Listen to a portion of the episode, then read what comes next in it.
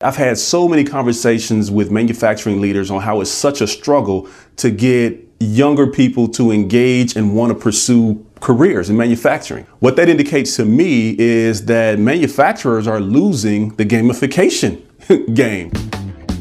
Hey guys, this is Calvin Williams with Improver Technologies, and this is Feature Highlight. In this feature highlight, we're going to talk about continuous improvement gamification and how Improver can help you leverage gamification to engage your people at a much higher level to drive for outstanding business results. But before we jump into the technology itself, let's talk a little bit about continuous improvement gamification. In this talk, we'll cover what is CI gamification, why is it so important, what are some of the commonly used techniques, and how do you increase the effectiveness of gamification within your organization. What is continuous improvement gamification? It is a technique for engaging people in improving business results. And the key word there is engaging people. When we talk gamification, what we're really talking about is human motivation. Gamification and motivation are almost interchangeable here. So some of the characteristics you'll notice about gamification is this is a technique that is mastered by the gaming and entertainment industries. If you think of movies, sports, if you think of video games, you think of gambling, all these industries have really mastered the art of gamification. And that's why they keep people so engaged, so hooked in, can't wait to finish work so they can get to uh, some of those things that we spend all of our discretionary income on, right? The other characteristic here is it leverages the natural drivers of human motivation. The other big characteristic of gamification is that it minimizes disengagement. There's a lot of industries and a lot of companies that struggle, really struggle with disengagement, right? And some of the symptoms of disengagement are withdrawal, apathy, complacency, cynicism, absenteeism, rudeness, etc. I've had so many conversations with manufacturing leaders on how it's such a struggle to get younger people to engage and want to pursue careers in manufacturing. What that indicates to me is that manufacturers are losing the gamification game. People are finding it almost anything more interesting to do than go work in a factory and that absolutely needs to change if we want to if we want to attract top talent into the manufacturing industry. So why is it important? Number one, closes the motivation gap. And the other big reason is it accelerates growth and development. Let's touch on those a little bit. So number one, closes the motivation gap. As continuous improvement practitioners and experts, we tend to focus a little more on the skills gap, right? We say, hey, this is a tool that you need to learn how to use, become proficient at. Let's go through some coaching. Let's go through some processes. Let's use this methodology so you can become proficient at using this tool so you can go out and drive performance in your area of the business. All that's good and great. But the reality is, even bigger than the skills gap is the motivation gap, right? There is a huge motivation gap that we as continuous improvement practitioners just haven't addressed. We see that our leaders are sometimes struggling with this as indicated by the fact that many continuous improvement initiatives get started and they just don't sustain over time, right? And we end up not meeting the goals that we set out to begin with and we give up prematurely because of really what it comes down to is the motivation gap. So the idea behind closing the motivation gap is we tend to look at work and play as two opposites. All work and no play makes Johnny a dull boy, right? I work hard so I can play hard. So we look at these two things as opposites. What we're learning now, and, and you can see a lot of tech companies and a lot of companies starting to try to incorporate more play into their working environments. I would say that there are still some opportunities to leverage play to get the work done and not just playing for the sake of play. The idea here is that work and play don't have to be opposites, right? And, and you look at the adult learning industry that's uh, incorporating more play into workshops and activities and things like that to to try to engage the adult mind as well as the kid's mind, right? And we and we all know that children learn the most through play. They don't want to sit in the classroom and learn. They want to be out in the playground learning. And some of the most valuable lessons, life lessons are learned out there on the playground. So the idea is to actually leverage play to get work done. If you can somehow manage to make work feel more like play, you got a powerful system of really driving work and, and really engaging people at a higher level. The other piece here accelerates growth and development. I think this goes without say that a person who is unmotivated is probably going to have a much lower growth curve than a person who is highly motivated, as you see here on the left side here. So essentially, unmotivated translates into low growth, motivated translates into high growth. And here's the here's the catch 22, right? You've probably seen the expression, you know, what happens if we invest in our people and they leave us? And then the other person says, you know, what happens we if we don't invest in them and they stay? Well, the reality is, is if you want your business to grow, if you want your business to perform at a higher level, you want to do better, personal growth, the growth of each individual, the growth of a collective organization of individuals translates into business growth. Processes and technology alone doesn't quite get you real true business sustainable business growth what gets you sustainable business growth is the growth and development of your people and motivation plays a key role in the rate of development of the people in your company at large Okay, so let's talk about gamification. Like, what are some of the techniques and strategies to use to gamify your organization? So, I want to talk about something called the Octalysis model. You can look it up. Uh, a gentleman by the name of Yu Kai Chou created this model, and he's a game designer and game developer, right?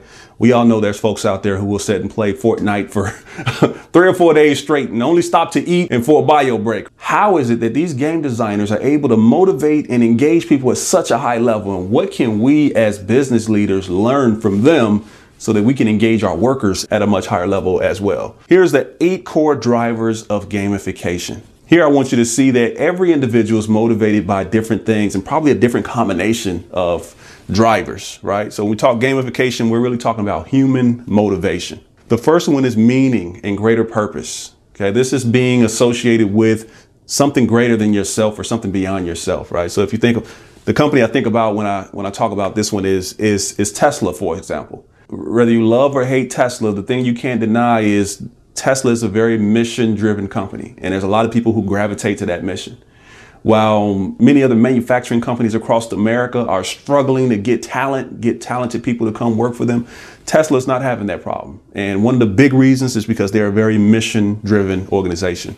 Empowerment. This is building skills, building capability, being able to do more with your time and talent. Social pressure. If all 2.6 billion of my friends are on Facebook, then I need to be on there too, right? So there's a social pressure that's highly motivating for some. Unpredictability. When's the last time you watched a great game? you know, a sporting event, right? There's a good chance that there was a high degree of unpredictability involved in the game, right? When's the last time you couldn't put down a good book or just had to watch that next episode in the Netflix series, right? So that's all unpredictability is highly motivating. Avoidance or fear of loss. I can't lose the thing I worked so hard for. You know, I don't want to be embarrassed. I don't want to fall behind where I was. Uh, this is where a lot of punitive management techniques come from because there are people who are highly motivated by that core driver. Scarcity. Who isn't motivated by a good sale? I better get mine before they run out. Scarcity, highly motivating for some.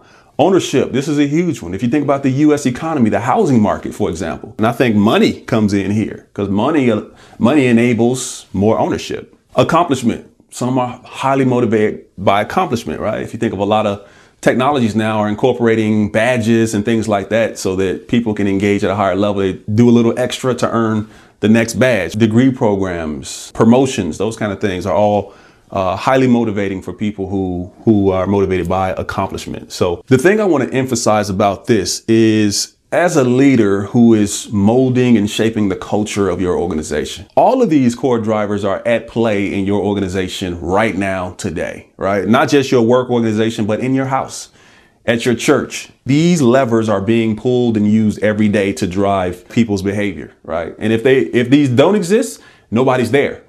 you have zero engagement, right? But if people are showing up, then these levers are at play. And I would imagine that to some extent, we're all motivated by all of these things. It's just that on an individual to individual basis, some are going to be more motivated by some versus the others. So let's dissect this model in a couple other ways. So if you look at the left half of this, you got accomplishment, ownership, and scarcity. These are all internal motivational drivers. These are these are more motivating for people who are internally motivated. On the right side of this, you got empowerment, social pressure, and unpredictability. These are more for people who are externally motivated, motivated by external forces.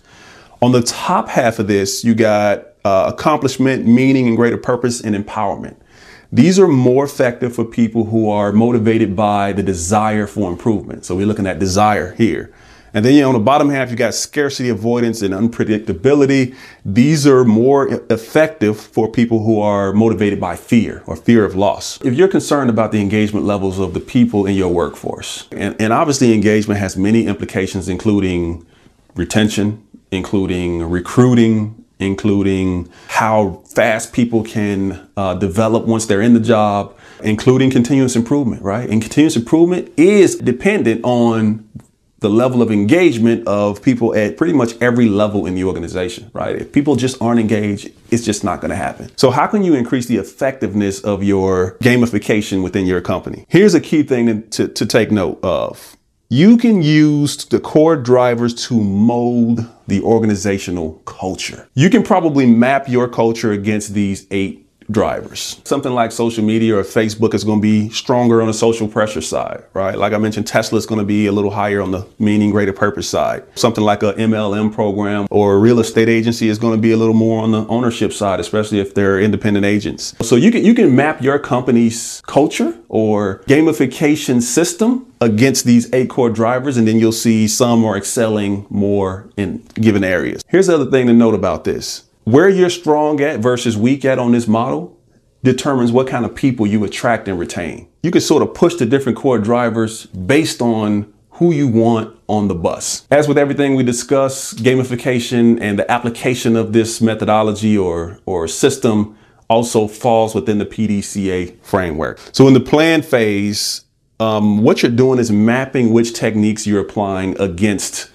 the company's goals and strategy right? So if you're a entrepreneurial company that's looking to move fast in the market and grow quickly, you're probably going to bring in people who are more motivated by uh, the top half of the top half of these because these are more growth-minded people. If you're in, if you're in a sort of a leveling sustainability phase and you're just trying to keep from falling back and maybe cost-cutting mode, you're going to be looking for people who are motivated by scarcity, avoidance, unpredictability, for example. So depending on who you need on the bus, you may pull or push the levers that uh, that will get you those people and, and start to drive those motivations. The other thing for the planning phase is to form a hypothesis on what will happen. Do first thing you want to do is mitigate risk before you implement the techniques. There are some examples where gamification has gone bad. For example, GE used to cut the bottom 10% of all performers every six months. That's a type of gamification that is highly risky, right? Because you're turning the workforce over at a higher rate. You're not allowing uh, long-term expertise to build up and uh, GE has paid a price for that. So uh, you want to be careful about which techniques you apply. Just understand that you can apply techniques to drive performance. At the check phase, again, you want to allow enough time to generate significant results. And when I say significant, I mean statistically significant.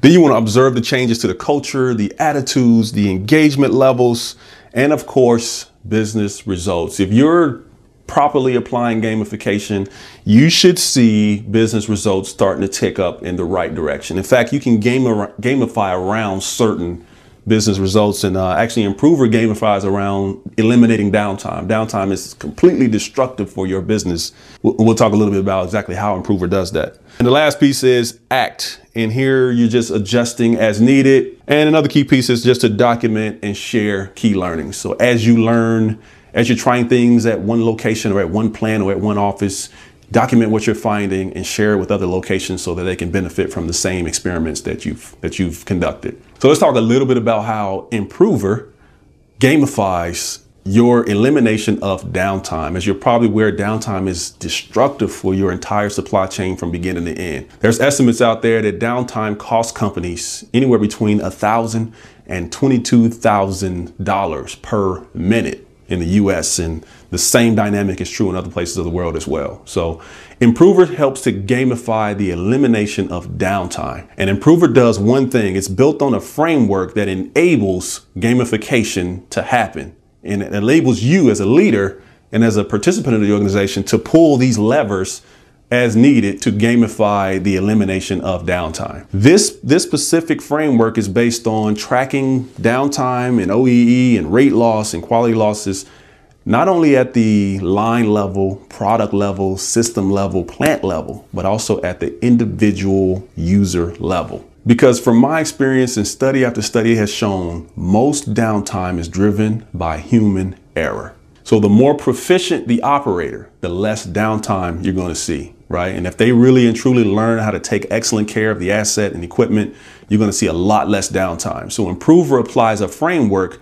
where productivity, efficiency, other metrics are measured at the individual user level, which is extremely powerful because then it enables coaching, personal development, uh, benchmarking, and everything else that's needed to really help develop proficiency and close the skills gap within your manufacturing organization. Just to pull out a few here, meaning and greater purpose, right? So what Improver does to help you pull that lever is it has a strategy deployment piece that engages leadership and everyone all the way from the shop floor up to the CEO in committing to not only continuous improvement, but driving out waste from your manufacturing processes. And then it makes it visible, right? So everyone can see how everyone else is doing against driving their goals, not just at the operator level, but at the supervisor level, whose performance is an aggregate of uh, the operators that report to them. So yes, even as a supervisor, you can compare yourself against other supervisors to see who's closing the gap between current and target condition. When it comes to scarcity, as everyone commits to their improvement objectives,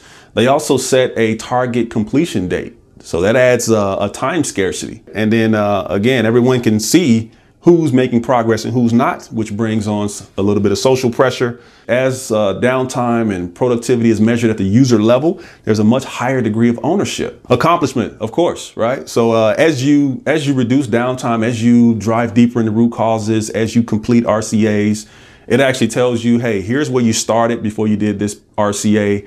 Here's where you're at today, and here's what you said your target was for OE or downtime elimination. So it shows you your percent to complete and it keeps you in the PDCA cycle. It keeps you in the RCA cycle until you close the gap between target and actual condition. And then once you accomplish that, obviously you get rewarded, you get recognized, and uh, it sends notifications across the entire network that so and so just set a personal best. They just reached a milestone. They just uh, had a success story, and it really engages the organization in helping create that conversation or stimulating that movement toward eliminating downtime in your company. And of course, things like the Better Everyday Wall, where it's almost like a Facebook feed, has a social pressure piece. As people create success stories and have personal bests, the site recognizes, hey, Johnny on line three had a personal record today. It'll automatically post that as content on the, the Better Everyday Wall. And it just allows everyone else in the organization to give a high five, almost like a Facebook like or something like that, and uh, really engage with the user on, you know, what is it that you did to achieve success? Let's share some best practices and let's positive reinforce good behavior toward truly eliminating downtime and increasing productivity in the, in, in the operation. So uh, these are just a few things that Improver can do to help you as a leader really shift the culture toward driving continuous improvement, eliminating downtime, and driving up productivity, or any other objective that your company needs to accomplish. Again, this is Calvin Williams with Improver Technologies. I really hope you enjoyed the video. If you have any questions or any thoughts, feel free to leave a comment. Also, if you have ideas for future videos, make sure to leave a comment or send me a message or reach out to me one way or another, and we'll try to get those worked in. Otherwise, I really appreciate your time. Have a great day. Thank you.